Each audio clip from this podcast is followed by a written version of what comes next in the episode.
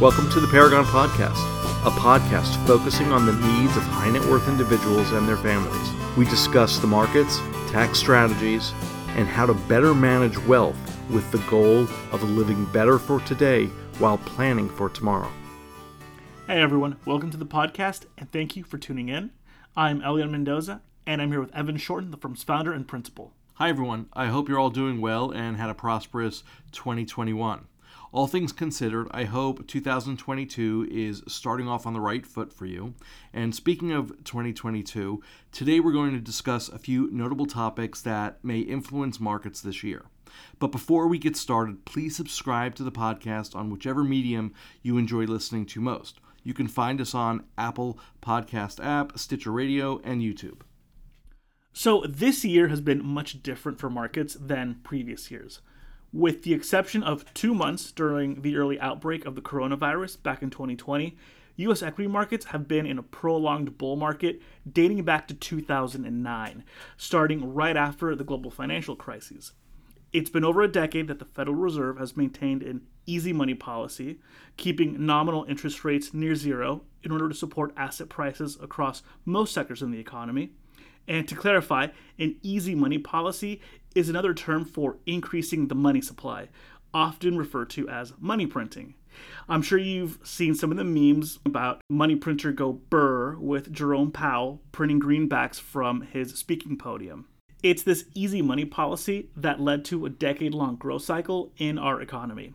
That is until the COVID 19 pandemic hit in 2020. Yes, the COVID 19 pandemic was the black swan event that no one expected.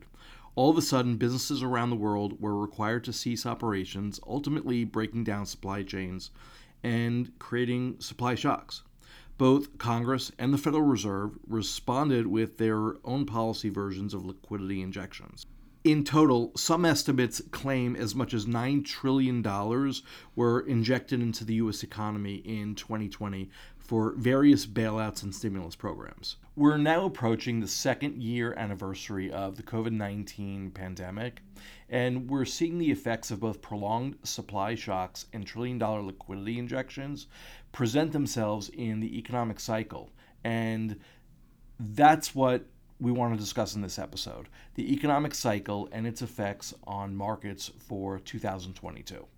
So, you didn't actually say this, but I think it's important to make the connection between supply chain disruptions and record levels of money printing. In other words, for the last two years, the global economy produced less goods and provided less services. However, there's more money than ever before chasing those fewer goods and services. In other words, the cost of everything has gone up and rather quickly. Correct. Additionally, record levels of money printing also inflated asset prices across the board influencing even the riskiest of assets. I don't think meme stocks like AMC and GameStop would have been as popular without all excess money floating in the economy. Moving forward in 2022, inflation in some way, shape, or form is going to dictate a lot of what happens in the financial markets. I think we can say with a high level of probability that the decade long cycle that started in 2009 has most likely peaked. The Bureau of Labor Statistics record a 7% increase in the Consumer Price Index for 2021. That's the highest level of inflation we've had since 1982. Inflation negatively affects consumer sentiment, ultimately reducing consumer demand. Simply put, as things get more expensive, consumers have to buy less of those things. I was recently doing some research which indicated consumer sentiment ended 2021 with the lowest numbers or sentiment since the late 1970s. I also want to point out, despite high inflation and low consumer sentiment, there is light at the end of the tunnel. As supply chains come back online, the cost of goods should begin to normalize. And while consumer sentiment may be low right now, we're still experiencing a tight labor market, which should support wage growth for the consumer. Not to mention, people have higher savings and disposable income. It's also important to keep in mind that one of the reasons 2021 experienced such a large inflation print is because inflation is reported on a year to year basis. And as we mentioned, 2020 was a year of unprecedented supply shocks and combined with unprecedented amounts of money printing. Price increases across the board were inevitable in that type of scenario. Moving forward, I'm hopeful that 7% was the inflation peak. Without record breaking bailouts and stimulus, it's unlikely that we could recreate the inflation pressures from 2020 to 2021 in the upcoming year to year calculations for 2021 to 2022. And keep in mind, this does not mean we will not see inflation, but likely a lower increase of inflation. Okay, and now that reported 7% increase in inflation may have created another notable headwind facing the economic cycle. Regardless of whether inflation does decrease on a year to year basis moving forward, it's put the Federal Reserve in a bit of a bind with their current monetary policy of easy money. Yes, the Federal Reserve is sort of caught between a rock and a hard place with respect to money policy. With inflation reported at 7%, keeping interest rates low and increasing the money supply runs the risk of creating even more inflation and puts Powell and the Federal Reserve on the hot seat with respects to their credibility in navigating the current economic landscape. On the other hand, asset prices are currently supported by low interest rates and an ever increasing money supply. If the Federal Reserve were to reverse course and normalize, meaning raise rates, asset prices would most likely be impacted. Higher risk stocks lose some of their appeal if investors can get returns in lower risk assets or savings instruments guaranteed by the federal government. Higher rates decrease the value of existing bonds, and higher rates lead to higher mortgage payments, which ultimately affect the real estate sector. An actual shift in monetary policy toward normalization would begin to reverse the decade long tailwind of asset growth. And in fact, the Federal Reserve has begun to normalize by eliminating its bond purchases, which should be completed by the close of Q1 this year. And we've seen some of this take place in the last month or two. While interest rates have remained relatively unchanged, simply mentioning the intent to raise rates later in March has been enough to send equity markets into negative territory, with the riskiest markets like the NASDAQ and Russell 2000 taking the most punishment actually coming down about 18.5% since their November 2021 highs. Now, slowing growth doesn't necessarily mean the end of the world for investors. It simply means investors may need to take a more tactical approach to how they invest. And even though the Federal Reserve hasn't moved short term rates yet, the 10 year Treasury is fast approaching 2%, which may trigger more downward pressure on stocks. We mentioned a couple of times how the last decade experienced a prolonged expansion with respects to the economic cycle.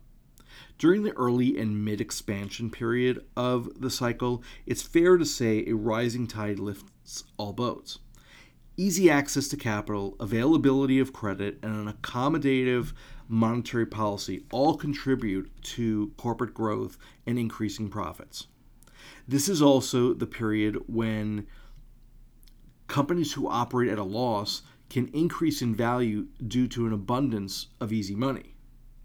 With the lingering effects of the pandemic and a shift in monetary policy, we're mostly transitioning from the middle phase of the economic cycle to the late phase.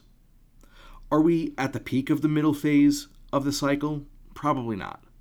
Are we officially in the late phase of the cycle where credit becomes tight and corporate earnings decrease? Probably not. We're likely somewhere in between. Yes, we're facing headwinds at the moment with inflation and an increasing interest rate environment and overall shift in monetary policy. We can see this sentiment as the largest drawdowns are occurring in the riskiest assets, but we're also seeing record profits from some of the strongest blue chip companies. Apple and Microsoft reported record profits for 2021. The healthcare industry reported large profit increases for 2021 with companies like United Healthcare and Pfizer. Despite these headwinds, we are starting to see global supply chains recover, and we're seeing several countries around the world remove and significantly reduce their COVID 19 restrictions. A return to normal life around the world in 2022 could prolong growth, albeit at a lower rate than the last decade. The last thing I want to discuss is portfolio rebalancing. As we move away from a prolonged expansion to the second half of the mid cycle phase of the business cycle, it's time to review your portfolio holdings. Historically, stocks have done well in this part of the economic cycle, but the various stock sectors and style of investing begin to differentiate from one another. Sector and security selection become extremely important. As interest rates rise, companies that promise future earnings and generate no earnings today tend to run into problems. Strong blue chip companies tend to become more attractive, as well as sectors that can continue to find growth. For example, healthcare is an evergreen sector that tends to do well over time, regardless of economic conditions.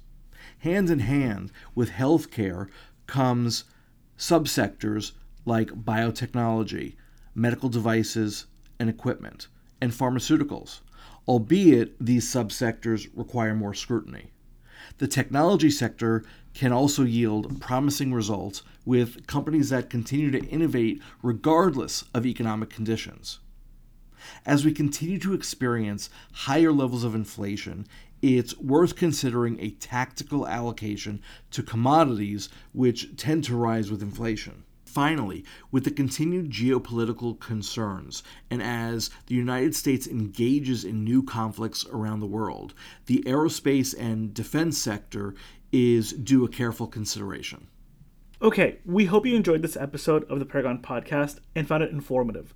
We discussed a lot in this episode, and if you have questions or want to speak with us about your portfolio or your specific financial situation, please don't hesitate to reach out to us. Lastly, please don't forget to subscribe to the podcast Thank you for tuning in.